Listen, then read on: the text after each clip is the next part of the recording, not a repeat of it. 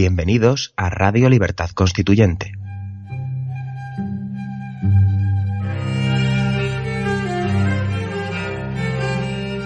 Están escuchando Sentido de la Revolución Francesa, un programa de la serie Nuestros Fundamentos. Presenta Adrián Peral Espina.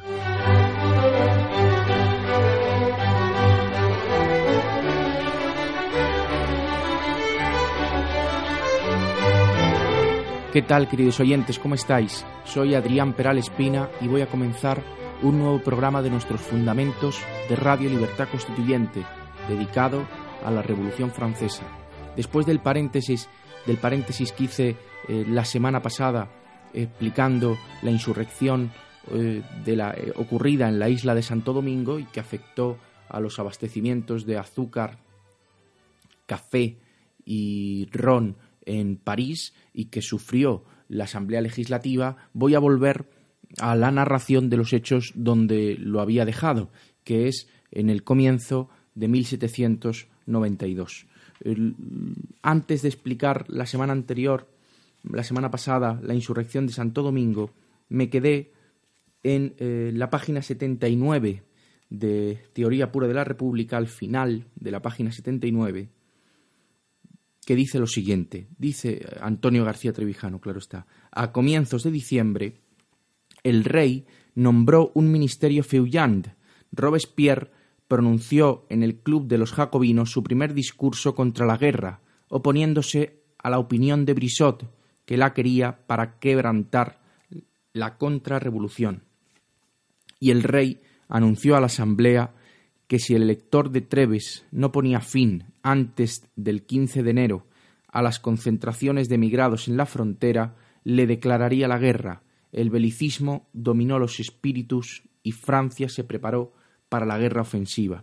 El discurso del que habla don Antonio de Robespierre es eh, uno que os voy a leer eh, hoy.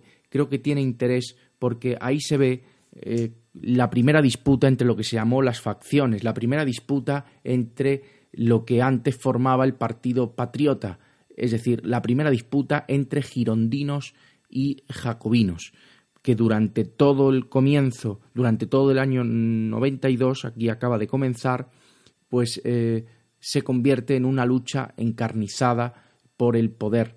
La poca experiencia política eh, de los diputados y de los, mm, de los personajes de la época, junto con una recién, eh, un, recién estrenado, eh, una recién estrenada constitución que decía adiós al antiguo régimen y daba paso a un régimen de libertades, a una monarquía casi constitucional, tuvo unas consecuencias históricas mm, nefastas, fue una experiencia nefasta porque aquí se vio como creo yo pocas veces en la historia cómo la política es realmente una lucha encarnizada por el poder. Y al principio la diferencia, las diferencias mm, que existían entre girondinos y jacobinos ideológicas no parecía que pudieran motivar una lucha encarnizada por el poder como la que después eh, llegaron a protagonizar. Se cree falsamente que los girondinos eran eh, monárquicos, no es verdad, los girondinos eran republicanos, es verdad que llegaron, y lo vamos a ver, al poder con Luis XVI, es decir, eh, Luis XVI, eh, después del fracaso del ministerio Feuillán que nombra en diciembre, termina nombrando un gobierno girondino, en donde están Roland y donde están el general Dumuriez, que luego más adelante se pasaría a la contrarrevolución y traicionaría la Revolución Francesa, traicionaría las ideas de la Revolución. Bien, pues en este momento, en este momento eh, estaba diciendo que no es verdad que, que, hubiese una diferencia ideológica en principio, eh, antes de que los acontecimientos precipitasen esas diferencias, que hiciese atisbar a priori esa lucha encarnizada por el poder que iban a protagonizar eh, girondinos y jacobinos. Pues el primer mm, enfrentamiento que, mm, serio que tuvo lugar entre jacobinos y girondinos fue a causa de la guerra y eh, fue protagonizado eh, entre fue protagonizado por Brissot y por Robespierre. Bueno, pues eh, decía Brissot que estaba a favor de la guerra. Dice, durante seis meses, o sea, desde el primer día de la revolución, dijo Brissot, me ha tenido preocupado el partido que voy a sostener y la fuerza del raciocinio y la de los hechos me han convencido de que un pueblo que ha conquistado la libertad después de haber soportado la esclavitud diez siglos, tiene necesidad de la guerra para consolidar la libertad. Yo creo que aquí Brissot estaba profundamente equivocado. Él quería la, quería la guerra para desarmar la contrarrevolución y él creía que, la, que era necesaria, mm, que para conquistar la libertad era necesaria la guerra. Y no es verdad porque no había sido atacada Francia, no, no tenía un peligro de un enemigo que aún no pudiese conjurar de otra forma. no era inevitable la, la guerra. Francia podría haberla evitado, creo yo. Al menos en este momento. No sé, eh, más adelante los acontecimientos sabe Dios cómo se hubiesen producido si, si Francia no hubiese declarado la guerra a las monarquías europeas. Bien. Sigo, dice, para purgar la constitución de los restos del, del despotismo, sigue Brissot, y para hacer desaparecer a los hombres que pudieran corromperla, puesto que tenéis fuerza para castigar a los rebeldes e intimidar al mundo, tened también audacia. Los emigrados insisten en sostenerlos, entiendo yo, en sostener a las monarquías, en sostener a los extranjeros. No vaciléis en atacarlos. Nuestro honor, nuestro crédito público, la necesidad de moralizar y de afirmar nuestra revolución, todo nos impone una ley. Francia se desplomaría si sufriera la insolente sublevación de algunos facciosos, ultraje que un déspota no toleraría. Destruid a Coblenza. Coblenza es el lugar de la frontera donde, se, donde estaban los emigrados. Y el jefe de la nación reinará según la Constitución con nosotros y por vosotros. Fijaos cuál fue la respuesta de Robespierre en el discurso al que hacía alusión Antonio García Trevijano. Dice, Perfectamente estoy convencido, soy de vuestra opinión, dijo, y pido la guerra. La pido más terrible y más irreconciliable que vosotros. La pido, sigue Robespierre, no como un acto de prudencia, ni como un acto de razón, ni como un acto político, sino como un acto de desesperación. La pido con una condición que seguramente está convenida entre nosotros, porque no creo que los abogados de la guerra hayan querido engañarnos. La pido a muerte, la pido heroica, y en fin, la pido como el genio de la libertad la declararía a todos los despotismos. Se está llamando a sí mismo genio de la libertad. Como la haría el pueblo de la revolución, a las órdenes de sus propios jefes, y no como quizá la desean los cobardes intrigantes y como ministros y generales sospechosos y ambiciosos, aunque, aunque patriotas, la dirigirían. Pues bien, franceses, hombres del 14 de julio, que supisteis conquistar la libertad sin dirección y sin caudillo, venid, formemos un ejército que conquiste el universo. Pero ¿dónde está el general, que imperturbable, defensor de los derechos del pueblo, enemigo nato de los tiranos, no haya respirado nunca el ambiente emponzoñado de las cortes? y cuya virtud esté demostrada por el odio y por, la y por la desgracia de palacio, el general cuyas manos puras de nuestra sangre merezca llevar dignamente delante de nosotros el estandarte de la libertad. ¿Dónde está de nuevo ese catón? ¿Dónde está ese bruto? Que se reconozca en su retrato y se presente para que nosotros lo pongamos a la cabeza. Pero ¿dónde está? Ciudadanos que tomasteis la Bastilla, la libertad os llama, y os debe el honor de colocaros en primera fila, pero no responden. La miseria y la ingratitud y el odio de los aristócratas los han dispersado, y vosotros, ciudadanos inmolados en el campo de Marte, en el mismo acto de la Federación Patriótica, ¿no vendréis tampoco con nosotros? ¿A qué delito habían cometido las mujeres y los niños a quienes asesinasteis. Se refiere a las matanzas del campo de Marte, a las matanzas de Lafayette. Dios mío, cuántas víctimas, y siempre en el pueblo, siempre los patriotas, mientras los conspiradores poderosos viven y triunfan. Venid siquiera vosotros, guardias nacionales, que más especialmente deseáis defender nuestras fronteras en la guerra con la perfidia de, de una corte que nos amenaza. Venid, pero qué, aún no estáis armados. Pues qué, hace dos años que estáis pidiendo armas y no las tenéis aún. ¿Qué digo? Si os han negado los vestuarios y condenado a vagar de departamento en departamento, de departamento en departamento, siendo objeto del desprecio de los ministros y de la burla de los patricios, que os pasan revista para gozarse de vuestra miseria. Sin embargo, venid, pelearemos desnudos como los americanos.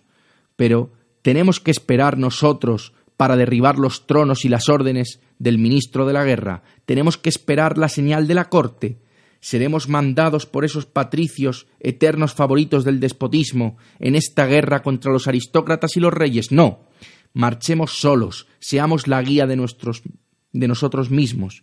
¿Pero qué? Ahí están los oradores de la guerra que me detienen. Ahí está Brissot, que me dice que es necesario que el conde de, Narbona dirija sola esta empresa, dirija solo esta empresa de la guerra, que es preciso marchar bajo las órdenes del marqués de Lafayette, el mismo de la matanza de Marte que sólo a él, que sólo al poder ejecutivo corresponde conducir la nación a la victoria y a la libertad.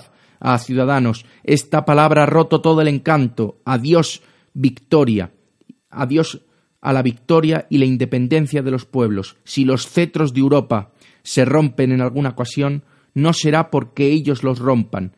España continuará siendo todavía esclava del embrutecimiento. Fijaos lo que dice Robespierre de nuestro país. Lo digo francamente, la guerra como yo la comprendo, como acabo de proponerosla, es imposible, es impracticable. Y si hemos de hacer la guerra imaginada por la corte, por los ministros, por los patricios que se llaman a sí mismos patriotas y por los intrigantes, no se emanciparán jamás los pueblos ni tendréis libertad. Lo más prudente, lo más prudente que podemos hacer es defender a la nación contra la perfidia de los enemigos interiores, que os adormecen con sus ilusiones de heroísmo. Resumo, pues, fría y tristemente, he demostrado que la guerra es el mayor enemigo de la libertad. como es natural, habréis notado el tono irónico de Robespierre diciendo que queréis todos la guerra, pues yo la pido, pero yo la pido cruelmente, yo la pido despiadadamente, la pido como la pediría el, el genio de la libertad. Y al final dice, pero es que esa guerra, ¿por quién va a ser dirigida? Es que esa guerra va a ser dirigida por Lafayette, o esa guerra va a ser dirigida por, por ministros de la corte. Y, y, eso es una garantía de libertad. Dice Brissot que la libertad va a estar asegurada gracias a la guerra. ¿A qué guerra? ¿A la guerra hecha por Lafayette? ¿A la guerra hecha por la corte? ¿A la guerra hecha por el ministro Narbona, que luego fue destituido?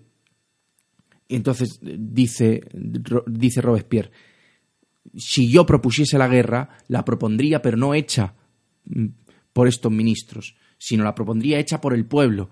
Pero eso es imposible. Y como es imposible, no conduciría más que a la esclavitud. Dice, termina el discurso diciendo, la guerra es el mayor enemigo de la libertad. Predicar como hace Brissot y sus amigos, en la confianza, predicar la confianza del poder ejecutivo e invocar el favor del pueblo para sus generales es desarmar a la revolución. En el horrible estado a que nos han conducido el despotismo, la ligereza, la intriga, la traición y la ceguedad general, no sigo más consejo que el de mi corazón y de mi conciencia, no respeto más que a la verdad. La verdad no es bastante culpable solo por ser verdad, Prefiero las borrascas de la libertad a la seguridad de la esclavitud. Ese fue el discurso de Robespierre. Hacemos una breve pausa y continuamos.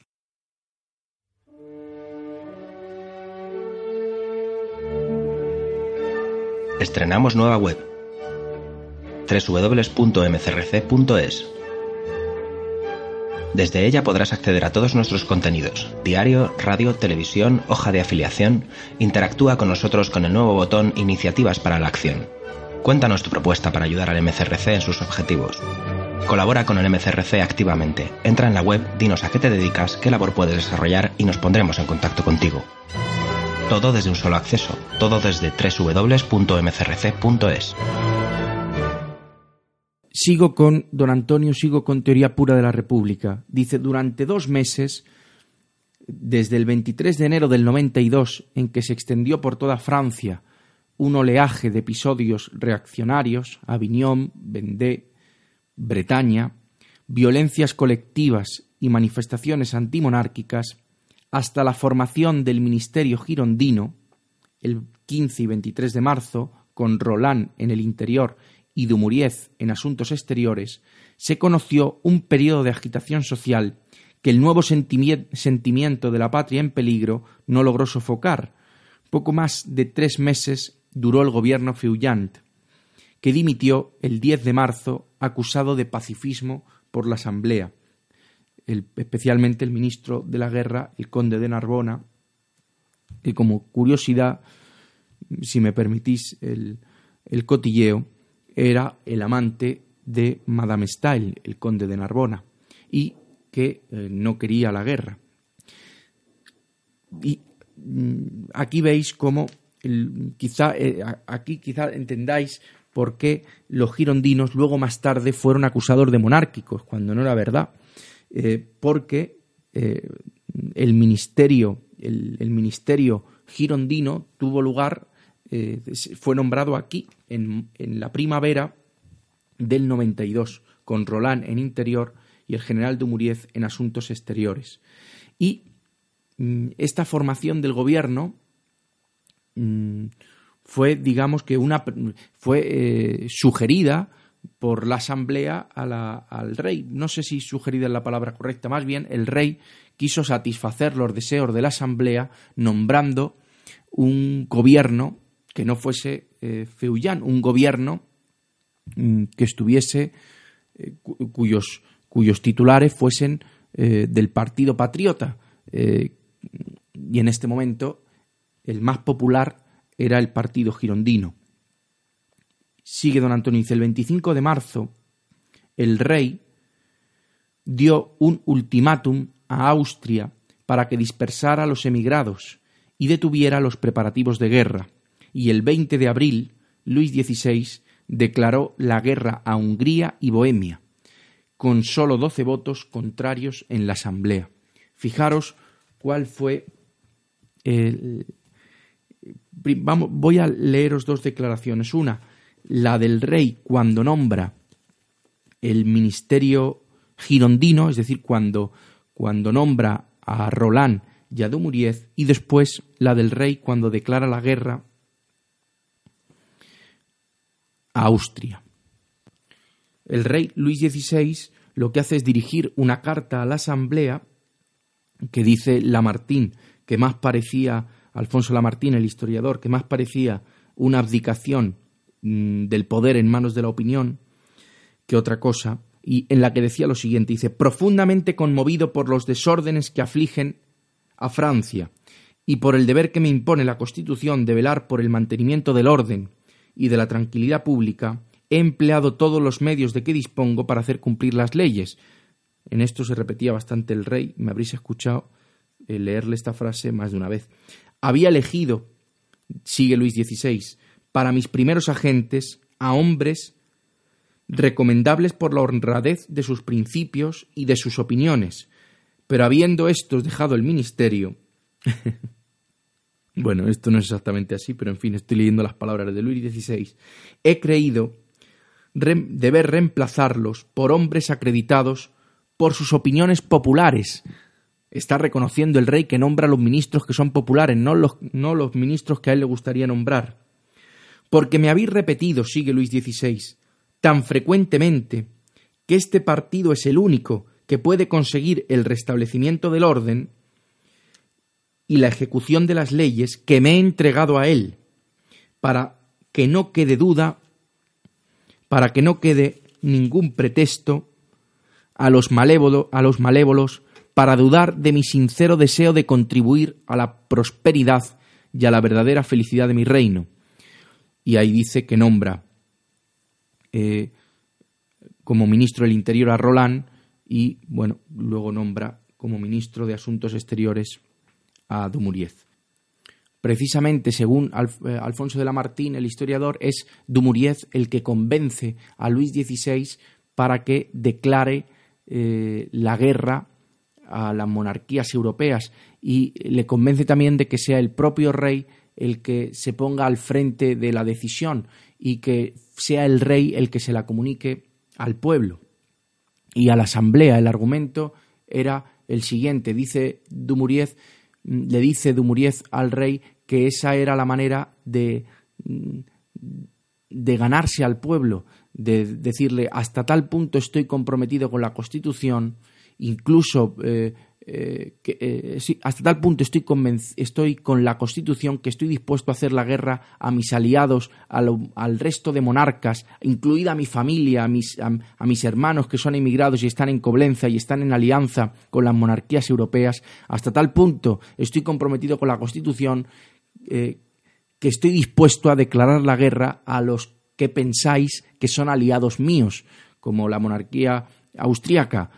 Y lo voy a demostrar declarándole la guerra a las monarquías. Y no digo yo que algo de eso haya, pero yo creo que en el fondo de su corazón Luis XVI quería la guerra para perderla. Y bueno, sí, puede, puede tener razón Lamartine en que el rey quería conseguir popularidad y no se atrevió, no tuvo carácter de parar esa guerra que estaba ya en los ánimos de, de la mayoría de los personajes, de los políticos más importantes de Francia, y lo que hizo Luis XVI es darle a la Asamblea lo que la Asamblea le pedía. Y puesto que tenía que tomar esa decisión, pues eh, hacer mostrar al pueblo que, él encabezaba eh, esa guerra o que él estaba eh, que había que había sido autor de esa decisión.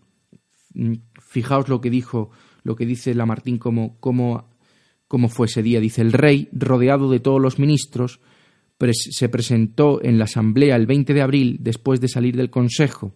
En el salón reinaba un silencio imponente. Se presentía que iba a pronunciarse la palabra decisiva, y así fue. Después de la lectura de un extenso informe respecto a las negociaciones sostenidas con la Casa de Austria, redactado por Dumuriez, el rey añadió con voz concentrada pero firme, acabáis de oír la relación que se ha hecho en mi consejo, cuyas conclusiones han sido adoptadas por unanimidad, incluso por mí mismo. Habiendo ya agotado todos los medios para conservar la paz, vengo ahora, en cumplimiento de los deberes que me impone la Constitución, a proponeros formalmente la guerra contra el rey de Hungría y de Bohemia. Dichas palabras, dichas estas palabras, pues eh, el rey lo que nos cuenta, nos cuenta Lamartine y los cuenta también Madame Stael, que dice que estuvo presente ese día en la asamblea, lo que, lo que vieron fue una muestra de entusiasmo y de euforia inmensas por parte de los diputados que celebraron la guerra, que celebraron la decisión del, del rey y Francia se preparó para la guerra. Pues muchas gracias, queridos oyentes, y hasta el próximo programa.